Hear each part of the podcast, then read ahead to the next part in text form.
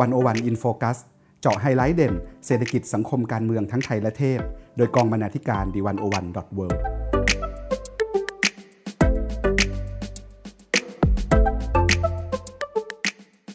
สวัสดีค่ะคุณผู้ฟัง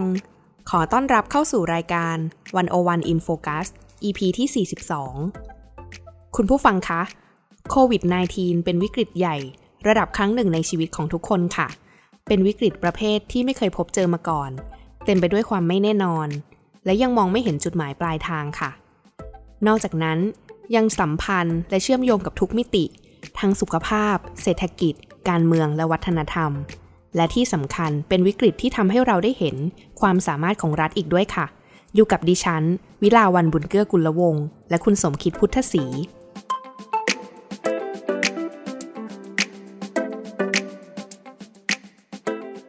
คุณผู้ฟังคะ ทุกๆ ครั้งที่เกิดวิกฤตเศรษฐกิจ เราจะได้ยินคำว่า นโยบายการคลัง นโยบายกระตุ้นเศรษฐกิจ มาตรการการช่วยเหลือ และครั้งนี้ค่ะคำว่าบาสุก้าการคลังคืออะไรทำไมถึงน่าสนใจ คุณสมคิดจะช่วยให้เราได้รู้จักคำนี้กันมากขึ้นค่ะ สวัสดีค่ะ คุณสมคิด สวัสดีครับ คุณผู้ฟัง เมื่อสักครู่คุณวิลาวันถามนะครับว่า เอ๊ะทำไมช่วงที่เศรษฐกิจตกต่ำหรือว่ามีวิกฤตเศรษฐกิจเนี่ย รัฐบาลเนี่ยถึงมักจะออกมาใช้ มาตรการทางการคลังหรือนโยบายกระตุ้นเศรษฐกิจนะครับพูดง่ายคือว่ารัฐบาลออกมาใช้เงินใช้งบประมาณนั่นเองนะครับคือเวลาถ้าใครที่มีโอกาสได้เรียนวิชาเศรษฐศาสตร์เบื้องต้นเนี่ยก็จะรู้ว่าเศรษฐกิจของประเทศเนี่ยมันขับเคลื่อนด้วยเครื่องยนต์หลักๆ 4 ส่วนนะครับ ก็คือการบริโภคในประเทศนะครับ การลงทุนภายในประเทศ การใช้จ่ายของรัฐบาล แล้วก็การส่งออกนะครับซึ่งการส่งออกในที่นี้หมายถึงการส่งออกลบ กับการนำเข้านะครับ ถ้าเราส่งออกเยอะ ก็แปลว่าประเทศผลิตของได้เยอะใช่ไหมครับ ก็มีเศรษฐกิจก็โตนะครับ ทีนี้ในภาวะวิกฤตเนี่ยเช่นวิกฤตที่กำลังเกิดขึ้นก็คือการบริโภคหดตัวลงนะครับ การลงทุนไม่เกิดในขณะที่การส่งออกนำเข้าก็ทำได้อย่างจำกัดเนี่ยครับ มันก็เลยเหลือเครื่องยนต์อยู่ตัวเดียว ก็คือการใช้จ่ายของรัฐบาลเพื่อกระตุ้นเศรษฐกิจนะครับ ว่านั้น จึงไม่ใช่เรื่องแปลกที่เวลามีวิกฤตเศรษฐกิจเกิดขึ้น หรือว่าเศรษฐกิจถดถอยเนี่ยมักจะได้ยินข่าวหรือไม่ได้ยินเสียงเรียกร้องนะครับ ให้รัฐบาลเนี่ยออกมาใช้มาตรการทางการคลัง แต่ทีนี้รอบนี้เป็นคราวพิเศษครับ ก็คือมีคำศัพท์ที่ตอนนี้ทุกคนใช้กัน เป็นการทั่วไปเลยก็คือคำว่าบาสุก้าทางการคลัง นะครับบาสุก้าทางการคลังจริงๆก็คือการที่รัฐบาลเนี่ยออกมาใช้นโยบายกระตุ้นเศรษฐกิจในขนาดที่ใหญ่มากนะครับ ซึ่งในบทความของคุณสัติธานเสถียรไทยนะครับ ที่เขียนให้กับวันวัน .world ชื่อบาสุก้าการคลัง สิงคโปร์ยิงแล้วไทยเอาอยัางไงนะครับ บทความนี้เนี่ยน่าจะเป็นบทความแรก ๆ ในภาษาไทยนะครับ ที่ใช้คำว่าบาสุก้าทางการคลัง คือย้อนกลับไปเมื่อช่วงประมาณปลายเดือนมีนาคมนะครับ รัฐบาลสิงคโปร์เนี่ยได้ออกมาช็อกทุกวงการด้วยมาตรการกระตุ้นเศรษฐกิจครั้งที่ใหญ่ที่สุดในประวัติศาสตร์ของประเทศนะครับ ซึ่งสิงคโปร์เนี่ยใช้งบประมาณประมาณ 3.4 หมื่นล้านดอลลาร์สหรัฐนะครับ หรือมีขนาดถึง 11%ของ GDP ของสิงคโปร์นะครับ ถามว่าทำไมสิงคโปร์จึงน่าสนใจนะครับ ปกติสิงคโปร์เนี่ยเป็นประเทศเศรษฐกิจเสรี แล้วก็รัฐพยายามอย่างยิ่งที่จะไม่เข้ามาแทรกแซงเศรษฐกิจ แต่การออกมาใช้เงินก้นถุงที่สะสมไว้นะครับ ซึ่งคุณสันติธานบอกว่าครั้งนี้เป็นการใช้นโยบายทางการคลังขนาดใหญ่ครั้งที่ 2 ในประวัติศาสตร์ของสิงคโปร์นะครับ ครั้งแรกเป็นการใช้เมื่อสมัยวิกฤตเศรษฐกิจโลกเมื่อปี 2008 ถึง 2009 หรือประมาณ 10 ปีที่แล้วนะครับ ครั้งนี้เป็นการใช้ครั้งที่ 2ะนั้นถ้าประเทศที่ไม่ค่อยใช้อย่างสิงคโปร์เนี่ยออกมาใช้มาตรการกระตุ้นเศรษฐกิจขนาดใหญ่เนี่ยจึงสะท้อนนะครับว่าสถานการณ์เศรษฐกิจตอนนี้วิกฤตแล้วก็รุนแรงมาก ๆ ค่ะคุณสมคิดแล้วบาซูก้าทางการคลังที่สิงคโปร์ทำสิงคโปร์ทำอะไรบ้างคะแล้วเราเห็นอะไรจากที่สิงคโปร์ได้เริ่มดำเนินการบ้าง ผมคิดว่าความน่าสนใจของบทความคุณสันติธานชิ้นนี้นะครับ ก็คือนอกจากคุณสันติธานจะชี้เห็นว่า สิงคโปร์เนี่ยใช้บาสุก้าทางการคลัง ซึ่งหมายถึงนโยบายกระตุ้นเศรษฐกิจขนาดใหญ่แล้วเนี่ย คุณสันติธานยังชี้ให้เห็นอีกว่า รัฐบาลสิงคโปร์เนี่ยไม่ได้ใช้เงินเยอะเฉยๆ แต่ใช้แล้วก็มีวิธีคิดในการออกแบบนโยบายอย่างรัดกุมนะครับ แนวคิดแรกคือเรื่องเศรษฐกิจตกน้ำแต่อย่าให้คนจมจมน้ำนะครับ คุณสัญญานบอกว่าหากเปรียบเทียบว่าเศรษฐกิจมีสภาพเหมือนกำลังจมน้ำครั้งใหญ่ นโยบายของรัฐบาลสิงคโปร์กำลังพยายามช่วยไม่ให้คนและบริษัทจมน้ำตาย ให้เขามีที่เกาะและพยุงตัวไปได้ ยกตัวอย่างเช่น รัฐบาลสิงคโปร์จะชดเชยค่าจ้างให้กับบริษัทต่างๆ 25%ของค่าจ้างทั้งหมดเป็นเวลา 9 เดือน จากเดิมที่เคยประกาศจะช่วยแค่ 8%เป็นเวลา 3 เดือนเท่านั้นนะครับ และหากเป็นอุตสาหกรรมที่โดนหนักเช่น การบินท่องเที่ยวร้านอาหาร จะชดเชยให้ถึง 50-75%ของค่าจ้าง นอกจากนี้ครับกลุ่มอาชีพอิสระจะได้เงินช่วยเหลือเดือนละ 1,000 เหรียญสิงคโปร์หรือ 20,000 กว่าบาทนะครับ โดยได้รับต่อเนื่องกันเป็นเวลา 9 เดือน แล้วก็ยังมีการศึกษาต่อไปด้วยนะครับว่าจะช่วยเหลือคนกลุ่มนี้อย่างไรในอนาคตนะครับ นอกจากนี้รัฐยังร่วมมือกับเอกชน ในการทำโครงการขนาดใหญ่ชื่อ SG United Jobs เพื่อสร้างงานใหม่กว่า 10,000ตำแหน่ง ในภาคเศรษฐกิจที่กำลังขาดแคลน เช่น ภาคสาธารณสุข หรือการขนส่ง นะครับ นี่คือแนวคิดที่บอกว่าเศรษฐกิจตกน้ำแต่อย่าให้คนจมน้ำแต่สิงคโปร์ไม่ได้มองแค่นั้นครับ คุณวิลาวัน รัฐบาลสิงคโปร์เนี่ยยังมองได้ไปให้ให้ทะลุถึงวันที่น้ำลงนะครับ สิงคโปร์ดูไม่ได้จะมีมาตรการเพื่อให้คนและบริษัทรอดจากการจมน้ำเท่านั้นนะครับ แต่พยายามสร้างรากฐานให้คนสามารถวิ่งได้เร็ว ยิ่งขึ้นกว่าเดิมในวันที่น้ำลงนะครับ รัฐบาลมีงบช่วยส่งเสริม SME ให้ใช้เทคโนโลยีดิจิทัล โดยร่วมมือกับแพลตฟอร์มดิจิทัลต่างๆ นอกจากจะช่วยเหลือในระหว่างที่ต้องทำงานจากบ้านนะครับ หรือที่ว่า work from, home แล้วยังเป็นการช่วยให้เกิดการเปลี่ยนผ่านดิจิทัลในระยะยาวอีกด้วย นอกจากนี้ยังมีหลายโครงการที่ช่วยสนับสนุนค่าใช้จ่ายในการฝึกอบรมพนักงานนะครับ เพราะเวลาที่งานประจำเงียบเหงา เป็นเวลาที่ดีที่สุดที่ แรงงานจะได้เรียนรู้พัฒนาตัวเอง โดยเฉพาะถ้าไม่ต้องกังวลเรื่องเรื่องว่าจะถูกไล่ออกหรือเรื่องความมั่นคงของงานครับ ตอนนี้ระยะเวลาก็ผ่านไปสักพักแล้วนะคะ ที่สิงคโปร์ได้ใช้นโยบายบาสุก้านอกจากสิงคโปร์แล้วมีที่อื่นๆที่ทำให้เราเตั้งข้อสังเกตได้อีกไหมคะ คุณสมคิดครับ อย่างที่ได้เกริ่นไปแล้วนะครับ ว่าบทความชิ้นนี้เขียนไว้ตั้งแต่ปลายเดือนมีนาคมนะครับ ตอนนี้ก็เดือน มิถุนายนแล้วนะครับ หลายประเทศครับ จริงๆ เรียกได้ว่าแทบทุกประเทศในโลกเนี่ยต่างออกมาใช้นโยบายบาสุก้าทางการคลังทั้งหมดเลยนะครับ แล้วก็แต่ละประเทศนี้ก็จัดชุดใหญ่กันทั้งนั้นนะครับ ประเทศที่น่าสนใจเช่น สหรัฐอเมริกานะครับ จัดนโยบายกระตุ้นเศรษฐกิจชุดใหญ่ ครั้งประวัติศาสตร์ ขนาดกว่า 2 ล้านล้านดอลลาร์สหรัฐนะครับ หรือ 10 10%ของ GDP ของอเมริกา ซึ่ง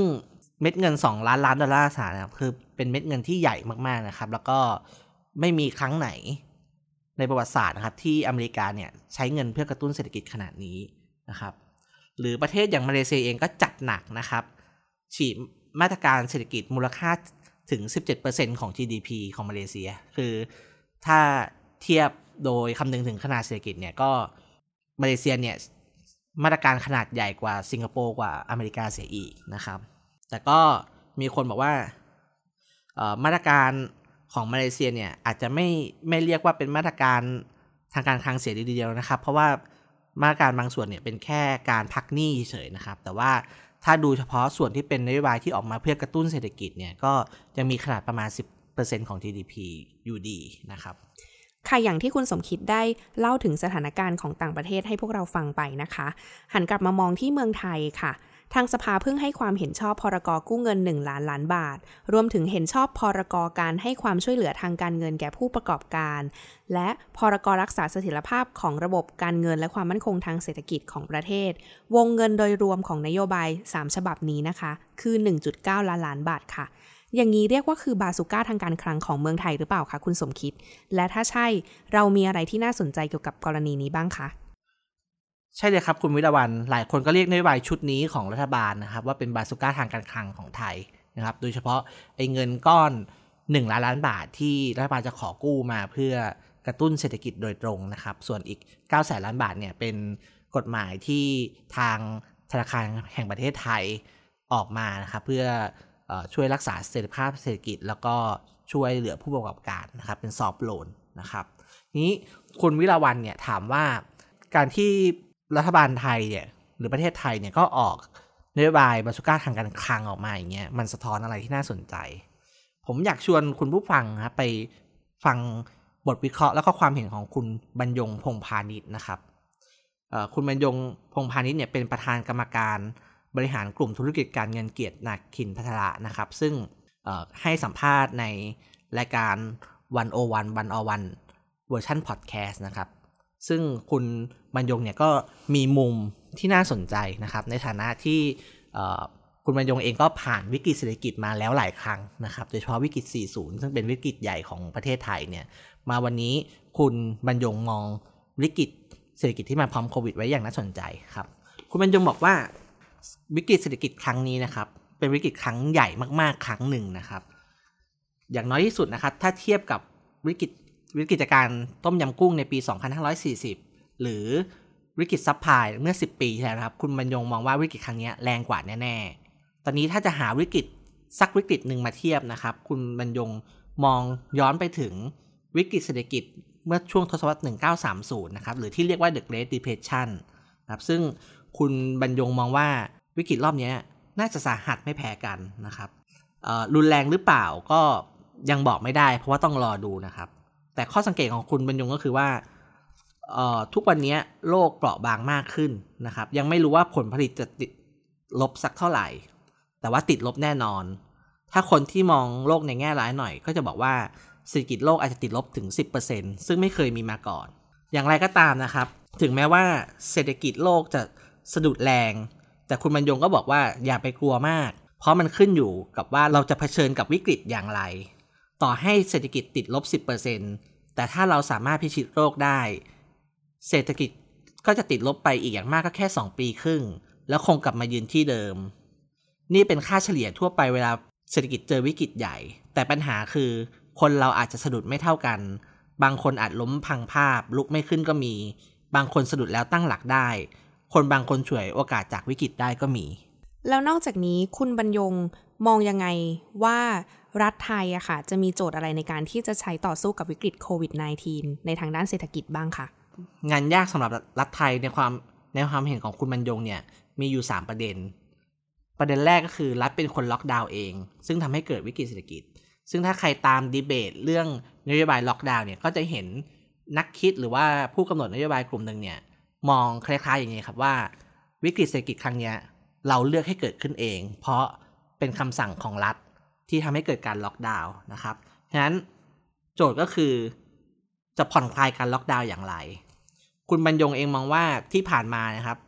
รัฐผ่อนคลายล็อกดาวน์ช้าเกินไปนะครับ แล้วก็คลายแบบไม่ค่อยได้ผล ประเทศไทยมีผู้ติดเชื้อใกล้ศูนย์เนี่ยมาหลายวันแล้วนะครับ แต่ว่ามาตรการผ่อนคลายทางเศรษฐกิจยังน้อยเกินไป ต่อให้เรากลัวการระบาดรอบสองแค่ไหน จะคลายหรือไม่คลาย อย่างไรก็หนีไม่พ้น ดังนั้นเราน่าจะคลายเสียก่อน ถ้ามีระลอกสองตามมา ตอนนี้จะได้รู้ว่าต้องรับมืออย่างไรถึงจะป้องกันได้ผลนะครับประประเด็นที่ 2 ที่คุณบรรยงกังวลก็คือว่า ถ้าสมมติว่ามีการระบาดรอบใหม่ขึ้นมาจริง ๆ เนี่ย รัฐบาลจะมีความยืดหยุ่นพร้อมปรับตัวเพื่อรับมือกับสถานการณ์ใหม่ได้รวดเร็วแค่ไหน ส่วนประเด็นสุดท้ายนะครับ ทีมวิจัยของพัทระเพิ่งคาดการล่าสุดว่า GDP ปีนี้ของประเทศไทยจะติดลบถึง 9%นะครับ ซึ่ง คุณบรรยงบอกว่าเป็นการปรับการคาดการณ์ครั้งที่ 3 แล้ว ครั้งแรกเนี่ยคาดการณ์มาว่าจะลบ 2.4%ครั้งที่ 2 ปรับมาเป็น 6.8%และครั้งนี้เป็น 9%นะครับ ถ้าในในอนาคตมีการเปลี่ยนอีกเนี่ย ก็คงจะติดลบไปมากกว่านี้ ดังนั้นนะครับ คุณบรรยงเห็นว่าเป็นหน้าที่ของรัฐที่ต้องเยียวยาจุดที่เดือดร้อนมากที่สุดทำอย่างไรที่จะหยุดยั้งไม่ให้วิกฤตลุกลามไปมากกว่านี้ ไม่ให้ระบบการเงินพังทลาย ซึ่งมีแต่รัฐเท่านั้นนะครับ ที่ทำหน้าที่นี้ได้ แล้วคุณบรรยงคิดว่ารัฐจะต้องทำหน้าที่อะไรบ้างคะเพื่อตอบโจทย์กับความท้าทายที่ว่านี้ครับ คุณบรรยงก็เเห็นด้วยกับดรสันติทานเสถียรไทยนะครับ คือดรสันติทานเสถียรไทยเนี่ย เคยเสนอไว้ว่า เพื่อรับมือกับวิกฤตที่เกิดขึ้นเนี่ยรัฐบาลต้องมี5ทีนะครับทีที่เป็นทีภาษาอังกฤษนะครับทีที่ 1 คือไททานิกคือ มาตรการที่ใช้ต้องมีขนาดใหญ่พอนะครับ คุณบรรยงเองเห็นว่าบาสุก้าทางการคลังของไทย 1.9 ล้านล้านบาทเนี่ย คิดเป็น 10%ของ GDP ก็จริง ๆ ก็มีขนาดค่อนข้างใหญ่แล้วนะครับ แต่ว่าอาจจะไม่พอคงต้องเพิ่มอีกนะครับ ซึ่งคุณบรรยงก็บอกว่าหลายคนอาจจะกลัวว่าทำให้หนี้สาธารณะของประเทศเพิ่มขึ้นหรือเปล่านะครับ แต่ว่าสำหรับคุณบรรยงเองมองว่า ที่ผ่านมาประเทศไทยมีวินัยคลังการคลังค่อนข้างดีนะครับ ระดับหนี้ สาธารณะของไทยเองก็อยู่ที่ประมาณ 40%นะครับ ก็ถือว่าอยู่ในระดับต่ำมากนะครับ เรื่องนี้อาจจะไม่ใช่เรื่องที่ต้องกังวลมากนักนะครับ เพราะถ้าเศรษฐกิจกลับไปเติบโตนะครับ รายได้รัฐก็เพิ่มขึ้นนะครับ ในอนาคตรัฐอาจจะขึ้นภาษีก็ยังได้นะครับ นอกจากนี้ยังมีวิธีลดหนี้สาธารณะที่ง่ายที่สุดในความเห็นของคุณบรรยงนะครับ ก็คือการขายรัฐรัฐวิสาหกิจที่ไม่จำเป็นทิ้งไปนะครับ ส่วนที่ตัวที่ 2 คือ timely นะครับ มาตรการต้องทันเวลา ไม่ใช่ปล่อยพังแล้วไปซ่อมที่หลัง ราคาจะแพงกว่ามาก มาตรการที่ออกมาตอนนี้ถือว่าใช้ได้แต่ว่าช้าไปหน่อย คนเดือดร้อนยังไม่ได้รับเงิน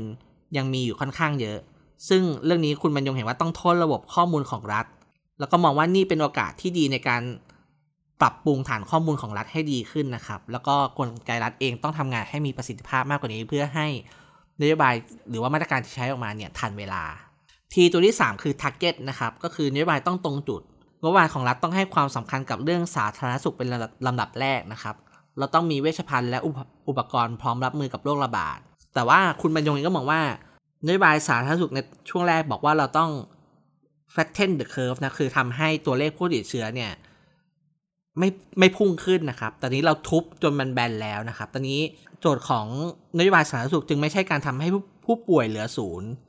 แต่คือการทำให้จำนวนผู้ป่วยอยู่ในระดับที่ไม่เกินกำลังของระบบสาธารณสุขจะรับไหว ตอนนี้เราอาจจะเข้มงวดมากไป ผู้ป่วยอยู่โรงพยาบาลเหลือร้อยกว่าคน ถึงได้รับการสุรีและการชื่นชมนะครับ แต่ว่ามันก็สร้างต้นทุนทางเศรษฐกิจให้สูงโดยไม่จำเป็น รัฐอาจจะต้องปรับนะครับกลับมาให้ความสำคัญกับคนที่เดือดร้อน คนที่ไม่มีกิน เกณฑ์ในการให้เงินเยียวยาควรผ่อนคลายให้มาก คือให้ให้ให้ไปเต็มที่เลย คนที่มาลงทะเบียน 20 ล้านคนคนละหมื่นห้าพันบาท คุณบรรยงเองว่าโดยภาระทางการคลังเนี่ยเรายังสามารถให้ได้แล้วก็ให้มากกว่านั้น แล้วก็ให้นานกว่านั้นก็ยังได้นะครับ ส่วนทีตัวต่อมาเป็นทีที่ยากที่สุดนะครับ ก็คือ transparency หรือความโปร่งใส คือทำยังไงต้องแน่ใจว่าทรัพยากรที่รัฐรวบรวมมาทั้งหมดไม่รั่วไหล มีประสิทธิภาพ เปิดให้คนตรวจสอบได้ ไม่ให้ใครมาฉวยโอกาส ทีตัวสุดท้ายคือ temporary คือใช้แค่ชั่วคราว ต้องเข้าใจว่าสถานการณ์ที่เกิดขึ้นนะครับ เป็นสถานการณ์ชั่วคราว ที่เปิดโอกาสให้รัฐเข้ามาใช้วิธีกระตุ้นเศรษฐกิจนะครับในอนาคตเมื่อเศรษฐกิจกลับไปปกติ รัฐควรจะแทรกแซงตลาดเท่าที่จำเป็น แล้วก็พยายามเปิดให้เอกชนเป็นคนลงมือทำนะครับ เข้าไปแล้วถอยให้เร็วนะครับ คุณบรรยงทิ้งท้ายนะครับว่า ข้อกังวลของคุณบรรยงก็คือ ถ้ารัฐไทยปล่อยให้ทรัพยากรอยู่ในมือของระบบราชการ ซึ่งเป็นระบบที่ไม่มีประสิทธิภาพเป็นเวลานาน ไม่ยอมถอยออกมา แต่กลับมาสร้างหน่วยงานใหม่ สร้างงบประมาณถาวร ในระยะยาว สิ่งเหล่านี้จะกลับกลายเป็นหายนะครับ ค่ะและนักวิชาการด้านเศรษฐศาสตร์อีกท่านหนึ่งนะคะ ที่ได้พูดเรื่องบาสุก้าทางการคลังเอาไว้ ก็คืออาจารย์วีรยุทธ์การชูชัดค่ะ ในชิ้นงานที่ชื่อ อย่าอัดเงินเพื่ออดีตต้องอัดฉีดอนาคต 3 จุดอันตราย และ 3 ทางออกเศรษฐกิจไทยหลังโควิดค่ะ คุณสมคิดคะ อาจารย์วีรยุทธ์กังวลเรื่องอะไรบ้างสำหรับนโยบายทางการคลัง ที่ประเทศไทยได้ทำออกมาคะบทความของอาจารย์วีรยุทธ์ก็ชวนให้เราจับตานโยบายบาสุก้าทางการคลังได้อย่างน่าสนใจนะครับ ซึ่งก็ตรงตามชื่อที่คุณวิลาวันบอกเลย ก็คือเรื่อง 3 จุดอันตรายนะครับ3จุดอันตรายของอาจารย์วิรุทธ์มีอะไรบ้าง อย่างแรกนะครับ บาสุก้าทางการคลังอาจกลายเป็นกามิกาเซ่พรีชีพนะครับ ข้อกังวลของอาจารย์วิรุธก็คือว่า หากเงิน 1.9 ล้านล้านบาทเนี่ยถูกจัดการโดยรัฐราชการไทยที่ไม่มีประสิทธิภาพนะครับ ก็จะเป็นการเปลี่ยนบาสุก้าทางการคลังให้กลายเป็นกามิคาเซ่หรือการตำน้ำพริกละลายแม่น้ำนะครับ เป็นการปรับโครงการเก่าเติมคำว่าโควิดเข้าไป จัดงานสัมมนาและจัดซื้อจัดจ้างเหมือนเดิมนะครับ แล้วก็ว่านี่เป็นการแก้ปัญหาโควิดแล้วนะครับ วิธีการแบบนี้ครับ อาจารย์วิริยุทธ์บอกว่าจะเป็นการพาคนไทยทั้งประเทศตายหมู่นะครับ แต่ว่าเป็นการเป็นการพีชีพของคนไทยเพื่อรักษาระบบราชการเอาไว้นะครับ ดังนั้นรัฐราชการเป็นจุดตายจุดแรกที่พึงระวังนะครับ ต้องเปลี่ยนทั้งวัฒนธรรม และแนวทางการให้คุณให้โทษกับข้าราชการ จาก ที่เคยสนใจแต่ปัจจัยภายใน มาเป็นการตอบสนองต่อปัญหาประชาชนที่ทันท่วงทีและเป็นธรรมนะครับ จุดตายหรืออันตรายที่ 2 ในมุมของอาจารย์วิยุทธ์นะครับก็คือบาสุก้าทางการคลังอาจกลายเป็นบาสุก้าประชารัฐนะครับ คือสมมติว่ารัฐบาลเกิดตระหนักได้ว่าไม่อยากพึ่งพาระบบราชการเป็นหลัก ก็หันมาหาบริษัทเอกชนที่ใกล้ชิดแทน เราก็อาจจะเห็นการกลับมาของพันธมิตรประชารัฐ ที่มีการจับคู่ CEO กลุ่มทุนใหญ่ ให้มาทำงานร่วมกับรัฐมนตรีในการกำหนดวาระสำคัญของประเทศ เช่น รัฐมนตรีการท่องเที่ยวและกีฬาจับมือกับผู้บริหารโรงแรมใหญ่ เพื่อออกนโยบายช่วยเหลือธุรกิจโรงแรม รัฐมนตรีเกษตรและสหกรณ์จับมือกับผู้บริหารธุรกิจน้ำตาล เพื่อออกนโยบายช่วยเหลือเกษตรกร ยึดแนวทางพี่ช่วยน้องที่ทางการเคยแปลเป็นภาษาอังกฤษเองว่า Big Brother Project นะครับ ถ้าเป็นแบบนี้แล้วล่ะก็บาสุก้าทางการคลัง ก็จะกลายเป็นบาสุก้าประชารัฐ ก้าวข้ามระบบราชการก็จริง แต่กลับไปฝากความหวังไว้กับทุนใหญ่แทน ให้เจ้าสัวและ CEO เป็นผู้นำการจัดสรรงบประมาณเพื่อช่วยเหลือประชาชนและกิจการขนาดเล็ก ซึ่งวิธีการแบบนี้ก็ชวนให้ตั้งคำถามนะครับ ถ้าเกิดขึ้นจริงว่า การจัดสรรงบประมาณจำนวนมหาศาลให้แต่ละธุรกิจจะเป็นไปอย่างโปร่งใสเท่าเทียมเพียงใดนะครับ เพราะเงินทองไม่ได้ไหลลงจากบนลงล่างเหมือนน้ำ แต่มักติดอยู่ในบัญชีที่ไม่มีใครมองเห็น นี่คือจุดอันตรายจุดที่ 2 ที่ต้องช่วยกันระวัง จุดอันตรายจุดที่ 3 นะครับ ก็คือเรื่องความเหลื่อมล้ำระหว่างคนและพื้นที่ อาจารย์วิยุทธเองก็ชี้ให้เห็นนะครับว่า ไวรัสโควิด -19 เนี่ย ไม่ได้ส่งผลกับทุกคนอย่างเท่าเทียม เช่นข้าราชการยังได้รับเงินเดือนต่อเนื่องในขณะที่เจ้าของกิจการและลูกจ้างหลากหลายคนชีวิตกำลังแขวนอยู่บนเส้นได้นะครับ คนจำนวนหนึ่งหาหน้ากากอนามัยได้เพียงยกหูโทรศัพท์ แต่คนจำนวนมากกับต้องนั่งรถเมล์หลายกิโล ไปซื้อหน้ากากให้ลูกหลานวันต่อวัน เพื่อใช้ซ้ำแล้วซ้ำอีกนะครับ อาจารย์วิรุธบอกนะครับว่าหากยอมรับว่ามีความเหลื่อมล้ำอยู่ในทุกมิติของวิกฤตโควิด ครั้งนี้ มาตรการช่วยเหลือควรเปลี่ยนวิธีคิดจากการตั้งแท่นของภาครัฐ เพื่อเตรียมยิงบาสุก้าไปหาประชาชน มาเป็นการแบ่งสรรงบประมาณเพื่อลดความไม่เท่าเทียมระหว่างกลุ่มคน และระหว่างพื้นที่น่าจะเหมาะสมกว่า รัฐควรถือโอกาสกระจายอำนาจทางการคลังไปสู่ประชาชนแต่ละท้องถิ่นไปในตัว ไม่ควรให้รัฐ ทั้งส่วนกลางและส่วนภูมิภาคเป็นผู้ตัดสินใจ เพราะแต่ละพื้นที่มีโครงสร้างเศรษฐกิจต่างกัน บางอำเภอบางจังหวัดมีโครงการก่อสร้างมากพอแล้ว แต่ต้องการโรงเรียนและบุคลากร บางพื้นที่มีคนหนุ่มสาวจำนวนมากที่กำลังมองหางานคุณภาพใกล้บ้าน ไม่อยากไปเสี่ยงชีวิตในกรุงเทพมหานครเหมือนคนรุ่นพ่อรุ่นแม่ ถ้าเป็นอย่างนี้ครับ อาจารย์วิรยุทธ์ตั้งคำถามนะครับว่าจะเป็นการดีกว่าไหม ถ้าเราเปลี่ยนวิธีจากการยิงบาสุก้ากระสุนหนักออกจากส่วนกลาง เป็นการส่งเสริมการทำบั้งไฟ ที่แต่ละจังหวัดแต่ละอำเภอ สามารถออกแบบนโยบายเฉพาะตัวได้นะครับ รัฐควรมีหน้าที่เป็นผู้สร้างแพลตฟอร์มให้ประชาชนต่างกลุ่ม ไม่ว่าจะเป็นอายุเพศหรืออาชีพนะครับ รวมถึงต่างพื้นที่ ต่างมีเป้าหมายชีวิต มีสิทธิ์มีเสียงในการตัดสินใจว่า จะจัดสรรงบประมาณให้สอดคล้องกับแต่ละกลุ่มอย่างไรนะครับ อาจารย์วิริทิ้งท้ายว่า เพราะการไม่ทิ้งใครไว้ข้างหลัง ไม่ควรหมายถึงเพียงการรอรับเงินจากรัฐเท่านั้น แต่ควรหมายถึงการเปิดโอกาสให้ทุกคนมาอยู่ข้างหน้า ตั้งแต่ต้น ของกระบวนการกำหนดนโยบายเลย คุณผู้ฟังคะ ยังมีอีกหนึ่งชิ้นงานค่ะที่น่าสนใจ คือเป็นงานที่อาจารย์วีระยุทธเขียนร่วมกับอาจารย์นพลภูมิมาค่ะ เขียนเกี่ยวกับจอห์นเมนาร์ดเคนส์ชื่อชิ้นงานว่าสิ่งที่เคนส์ย้ำกับคำที่เคนส์ลืม จอห์นเมนาร์ดเคนส์ไม่เคยตายค่ะ ชื่อของเขาจะกลับมาทุกครั้งในยามที่รัฐบาลใดต้องการใช้งบประมาณมหาศาลเกินปกติ จนทำให้เคนกลายเป็นคำไวยพจน์ อันไพเราะสนอหู ที่ถูกใช้แทนคำอย่างการขาดดุลการคลัง หรือหนี้สาธารณะค่ะ เคนส์เป็นนักเศรษฐศาสตร์แห่งมหาวิทยาลัยเคมบริดจ์ผู้มีสำนักคิดที่ตั้งตามชื่อของเขา เขาเป็นคนที่มีชื่อเสียงด้านความหลักแหลมมาตั้งแต่เด็กค่ะ หนังสือของเขาชื่อ The Economic Consequence of the Peace ตีพิมพ์ในปี 1919 ชำแหละความไร้ศีลธรรมของฝ่ายสัมพันธมิตรผู้ชนะสงคราม และเป็นหนังสือขายดีไปทั่วโลก หลังจากนั้นในปี 1936 ผลงานชิ้นเอกของเขา The General Theory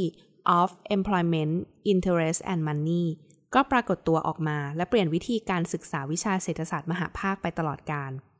ในยามที่รัฐบาลกำลังจะอัดฉีดบาซูก้าการคลังเข้าสู่ระบบเศรษฐกิจ มีหลักการพื้นฐานของเคนส์อย่างน้อย 4 ข้อค่ะ ที่เราควรให้ความสำคัญ คือการขจัดความไม่แน่นอน การใช้ประโยชน์จากตัวคูณทวี การมองแยกปัญหาระหว่างปัจเจกกับส่วนรวม และการการุญยฆาตเสือนอนกิน ดิฉันจะขอให้คุณสมคิด ช่วยอธิบายบทความนี้ให้พวกเราได้ฟังกันค่ะ โดยส่วนตัวนะครับ ผมชอบบทความนี้มากนะครับ ตั้งแต่ชื่อเลย สิ่งที่เคนย้ำกับคำที่เคนลืมนะครับ คืออาจารย์ต้องชมครับว่าอาจารย์วิยุทธ์เนี่ยตั้งชื่อบทความได้เก่งมากนะครับ แล้วก็ส่วนที่สองก็คือเนื้อหา คือ ถ้าคนที่เรียนเศรษฐศาสตร์ หรือว่าพอรู้จักเคนอยู่บ้างเนี่ย ก็อย่างที่อาจารย์บอกเลยครับว่า เวลาที่รัฐกระตุ้นเศรษฐกิจเนี่ย ก็จะบอกว่าเป็นนโยบายของเคน หรือเป็นนโยบายเศรษฐกิจแบบเคนเซียนนะครับ แต่อาจารย์วิรยุชวนให้เราคิดคิดว่าเคนเนี่ยเวลาที่บอกให้ใช้นโยบายกระตุ้นเศรษฐกิจเนี่ยเขาไม่ใช่เพื่ออัดฉีดเงินเข้าไปในระบบเศรษฐกิจเฉยๆ ฉะนั้นบางคนก็คิดว่าการใช้นโยบายบาสุก้าทางการคลังเนี่ยแค่แค่อัดเงิน จำนวนมากเข้าไปในระบบเศรษฐกิจเนี่ย ก็เพียงพอแล้วแต่อาจารย์ชวนเรากลับมาอ่านเคนส์นะครับ แล้วก็ว่าในสำคัญของนโยบายเศรษฐกิจแบบเคนเซียนเนี่ย มีอะไรบ้างที่ต้องคำนึง ถึงจะทำให้นโยบายกระตุ้นเศรษฐกิจเนี่ยได้ประสิทธิผลสูงสุดนะครับ อย่างแรกเลยคือกระตุ้นสัญสัญชาตญาณสัตว์ขจัดความไม่แน่นอนนะครับ ก็คือ อาจารย์พยายามชี้ให้เห็นนะครับว่าเคนส์เนี่ยแยกความไม่แน่นอนกับความเสี่ยงออกจากกันนะครับ คนที่เรียนเคนส์เนี่ยจะรู้ว่าเคนส์เนี่ยบอกว่าคนมีสัญชาตญาณสัตว์นะครับ แบบสัญชาตญาณสัตว์ป่าก็คือมองหาผลตอบแทน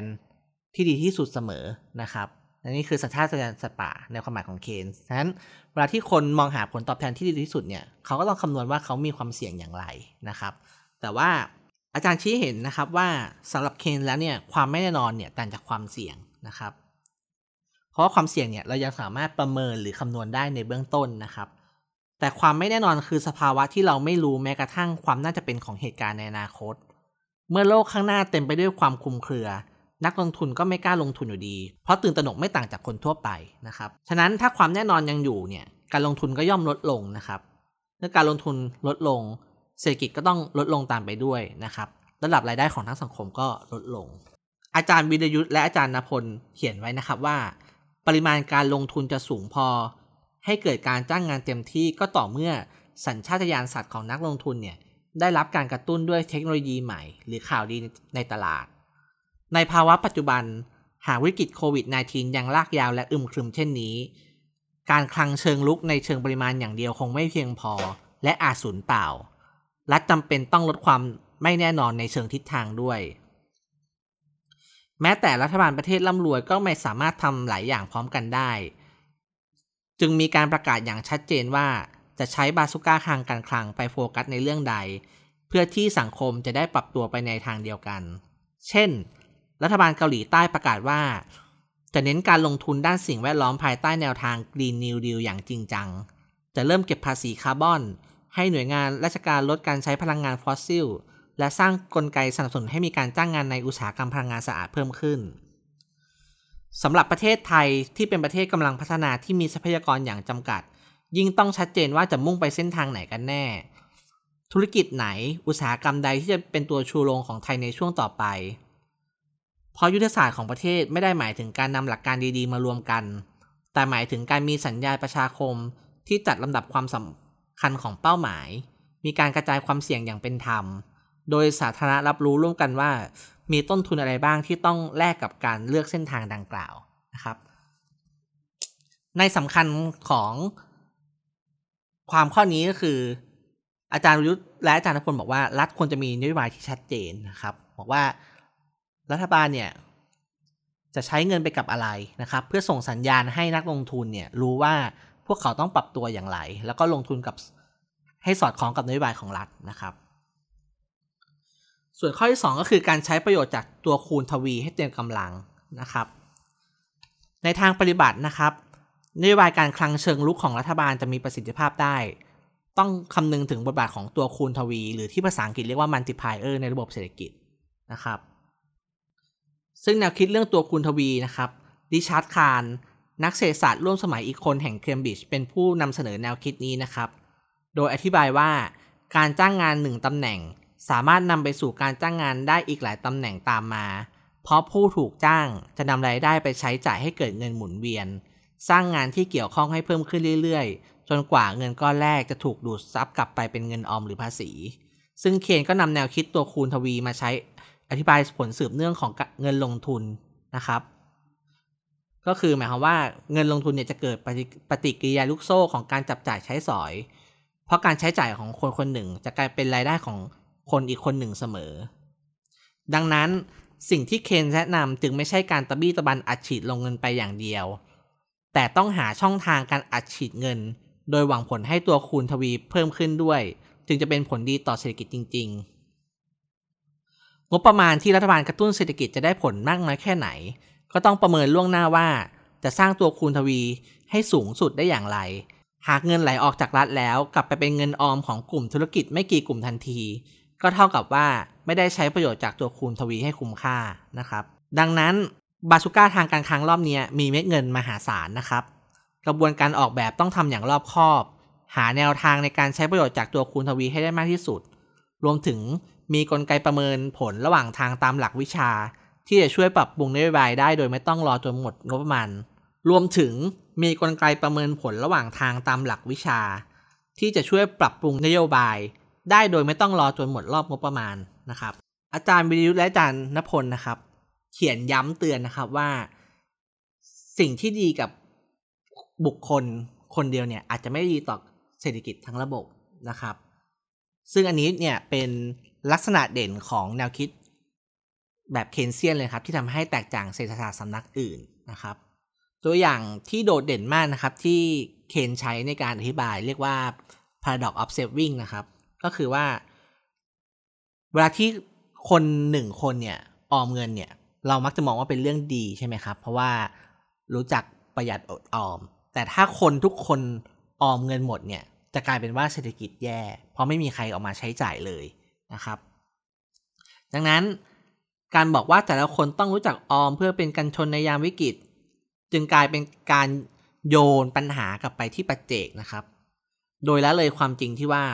ความล้มเหลวของเศรษฐกิจและนโยบายรัฐที่ผ่านมา อาจเป็นปัจจัยสำคัญในการทำให้คนไทยจำนวนมากมีรายได้ไม่เพียงพอ คือเวลาบอกว่าคนไทยรายได้มีรายได้ไม่เพียงพอครับ อาจารย์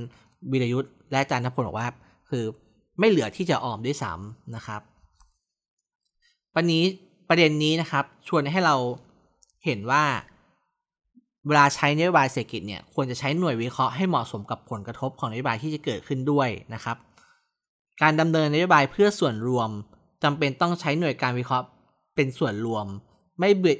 ไม่บิดเบือนสาเหตุและการแก้ปัญหาที่เป็นเรื่องมหาภาคให้กลายเป็นเรื่องของปัจเจกนะครับ อาจารย์วิยุทธ์และจันทพลนะครับ ชี้เห็นว่าข้อเสนอสำคัญที่มักถูกลืมอีกข้อหนึ่งของเคนส์คือเรื่องการการุญยค่าเสือนอนกิน โดยเสือนอนกินในที่นี้หมายถึง กลุ่มนายทุนผู้ได้ประโยชน์จากความขาดแคลนของทุนในสังคม จนสามารถสร้างรายได้มหาศาลจากค่าเช่าและดอกเบี้ย โดยไม่ต้องลงแรงคิดหรือทำสิ่งใดนะครับเคนเรียกนายทุนกลุ่มนี้ว่า functionless investor ก็คือเป็นนักลงทุนที่ไม่มีประโยชน์นะครับ ในทางเศรษฐกิจนะครับ การการุญยค่าเสื่อนอนกิน หรือก็คือทำให้พวกนักลงทุนที่ไม่มีประโยชน์เนี่ยตายไปเนี่ยทำได้หลายแนวทาง มาตรการที่เคนเสนอก็มีเช่น การเก็บภาษีมรดก การใช้กฎหมายห้ามเรียก ดอกเบี้ยเกินอัตรา หรือมาตรการควบคุมค่าเช่าเป็นต้น เคนเห็นว่าหากทรัพย์สินของเสือนอนกินมีมากเกินไป ทุนก็จะไม่ถูกนำไปใช้ในทางที่สร้างสารรค์ประโยชน์ให้กับเศรษฐกิจ และสังคมอย่างเต็มที่ รัฐบาลจึงควรการุญยธาตุในทุนในทุนกลุ่มนี้ เพื่อให้ทุนถูกนำไปใช้อย่างมีประสิทธิภาพ และเศรษฐกิจมวลรวมก้าวไปข้างหน้าได้อย่างมั่นคง เป้าหมายสูงสุดที่เคนอยากเห็นก็คือ เศรษฐกิจที่ทุกคนมีงานทำและมีการกระจายความมั่งคั่งที่เป็นธรรม เคนส์เขียนไว้ในบทสรุปของ The General Theory หนังสือเล่มดังของเขานะครับว่า ข้อบกพร่องอันเด่นชัดในสังคมเศรษฐกิจของเราทุกวันนี้มีมีอยู่ 2ออย่าง 1. คือความล้มเหลวในการจัดการให้ทุกคนมีงานทำ 2. คือการกระจายรายได้และความมั่งคั่งที่ถูกจัดการตามอำเภอใจและไม่เป็นธรรม ในแง่นี้นะครับ ทั้งอาจารย์วีรุธและอาจารย์นพลเนี่ยเห็นว่า มาตรการบาสุก้าทางการคลังของไทยเนี่ย ที่กำลังที่ผ่านสภาไปแล้วนะครับ ดูเหมือนจะไม่ได้ตอบโจทย์เป้าหมายของเคนเท่าไหร่นัก ไม่ว่าจะเป็นการปรับโครงสร้างทุน การกระจายความมั่งคั่ง หรือการส่งเสริมการจ้างงาน อาจารย์ทั้งสองท่านยังชี้ให้เห็นด้วยนะครับว่า แนวทางที่ประเทศไทยใช้เนี่ยแตกต่างจากมาตรการของหลายประเทศ ที่ถือโอกาสนี้ในการปรับโครงสร้างเศรษฐกิจและลดความเหลื่อมล้ำ ด้วยการให้อำนาจรัฐบาลท้องถิ่นจัดสรรเงินทุน เน้นการช่วยเหลือกิจการขนาดเล็ก หรือกำหนดกลุ่มธุรกิจและฟื้นตัวที่ไม่ควรให้ความช่วยเหลือเป็นพิเศษ เช่น เยอรมนีนะครับ ให้รัฐบาลท้องถิ่นมีอำนาจในการจ่ายเงินโดยตรงกับ SME และยังเน้นการช่วยเหลือกิจการขนาดเล็กเป็นสำคัญ หรือออสเตรเลียที่จัดงบประมาณดูแลกลุ่มธุรกิจที่รับผลกระทบหนักเป็นการเฉพาะ เช่น การท่องเที่ยว ภาคเกษตรและการศึกษา ในขณะที่เกาหลีใต้เองก็เพิ่มสินเชื่อเป็นพิเศษให้กับกิจการในพื้นที่ที่ประสบปัญหาอย่างหนักในเมืองแดกูนะครับ อาจารย์ทั้งสองท่านทิ้งท้ายบทความนะครับว่า จะดีกว่าไหมถ้าหากการออกแบบนโยบายของไทยนะครับ จะคำนึงถึงผลด้านการปรับโครงสร้างทุนของประเทศ ไปสู่ภาคการผลิตที่มีประสิทธิภาพ กระจายความมั่งคั่งไปสู่ผู้ประสบปัญหารายสาขาและพื้นที่โดยตรง และส่งเสริมการจ้างงานให้ผู้คนมีคุณภาพทำอย่างทั่วถึง ค่ะ แล้วในบทส่งท้ายของชิ้นงานของอาจารย์วีรยุทธ์ชิ้นนี้นะคะ อาจารย์บอกว่าสิ่งที่น่าสนใจอีกอย่างในข่าวเกี่ยวกับพรกองเงินกู้ 1.9 ล้านล้านบาท คือแทบไม่มีรายละเอียดว่าสังคมจะสามารถตรวจสอบการใช้เงินมหาศาลก้อนนี้ได้อย่างไร ครั้งหนึ่ง นักเศรษฐศาสตร์ชื่อคอลินคลาร์กเล่าถึงการสนทนากับเคนส์ในเรื่องการปกป้องธุรกิจท้องถิ่น ว่าจะเป็นช่องทางในการคอร์รัปชัน แต่เคนส์กลับไม่ได้กังวลอะไรมาก บอกเพียงว่า ไม่สร้างอันตรายใหญ่โตอะไร นั่นเป็นเพราะเคนส์ไม่รู้จักคำว่าค่าหัวคิวค่ะ การวิจัยในอดีตพบว่า เวลาพูดถึงคอร์รัปชันในไทยนั้น เขาพูดถึงการหักค่าหัวคิวระดับ 20-30%ของมูลค่าโครงการ หากผู้เกี่ยวข้องใจดียอมลดราคาให้ สัดส่วน 10%ของเงิน 1 ล้านล้านบาทก็ยังมีค่าสูงถึง 1 0 0 0 0แสนล้านบาท ตัวเลขศูนย์มากพอที่จะกระตุ้นสัญชาตญาณสัตว์ ที่กำลังบาดเจ็บจากวิกฤตโควิด -19 ให้ฟื้นคืนชีพในพริบตา กลายเป็นความแน่นอนท่ามกลางความไม่แน่นอน ที่เคนส์ลืมใส่ในสมการเศรษฐกิจมหาภาคของเขาครับนี่เป็นเสน่ห์ของบทความชิ้นนี้นะครับ สิ่งที่เคนย้ำก็คือการกลับไปอ่านงานของเคนย้ำไม่เห็นว่าเคนเน้นอะไรในการ พูดถึงนโยบายกระตุ้นเศรษฐกิจมหาภาคนะครับ ซึ่งเป็นลักษณะเด่นของเศรษฐศาสตร์แบบเคนเซียน แต่คำที่เคนลืมครับ คุณวิลาวันค่าหัวคิวครับ ซึ่งอาจารย์ก็จริงๆก็เขียนแซวครับว่าเคนเองคงไม่รู้จักค่าหัวคิวแบบไทยๆนะครับ ซึ่งก็โยงย้อนกับ 5 ทีที่คุณบรรยง แล้วก็คุณสริทันได้เขียนไว้นะครับ ก็คือว่าสุดท้ายแล้วนโยบาย บรรสุก้าทางการคลังเนี่ยมันเป็นเงินขนาดใหญ่มากนะครับ 1.9 ล้านล้าน แล้วถ้าไม่มีการตรวจสอบไม่มีความโปร่งใสนะครับ มันก็เป็นความน่าเสียดายครับที่เราใช้งบประมาณมากขนาดนี้ แล้วก็ต้องล่วไหลไปกับการคอร์รัปชันนะครับทำให้นโยบายไม่มีประสิทธิภาพด้วย และนี่ก็คือทั้งหมดของบาสุก้าการคลังที่เราได้รู้จักกันในวันนี้ค่ะ และในวันจันทร์ที่ 8 มิถุนายนนี้ค่ะ จะมีรายการ 101 Policy Forum ซึ่งครั้งนี้จัดเป็นครั้งที่ 4 ค่ะ เป็นการชวนนักการเมือง มาคุยกันในเรื่องนโยบายสาธารณะต่างๆ และในครั้งนี้คุยกันเรื่องของนโยบายเพื่อสู้วิกฤตเศรษฐกิจในยุคโควิด -19 ค่ะสำหรับคุณผู้ฟังที่อาจจะไม่ได้ฟังสดในรายการไลฟ์วันที่ 8 นี้นะคะ ก็สามารถดูย้อนหลังได้ในวันวัน .world ค่ะสำหรับวันนี้ สวัสดีค่ะ สวัสดีครับ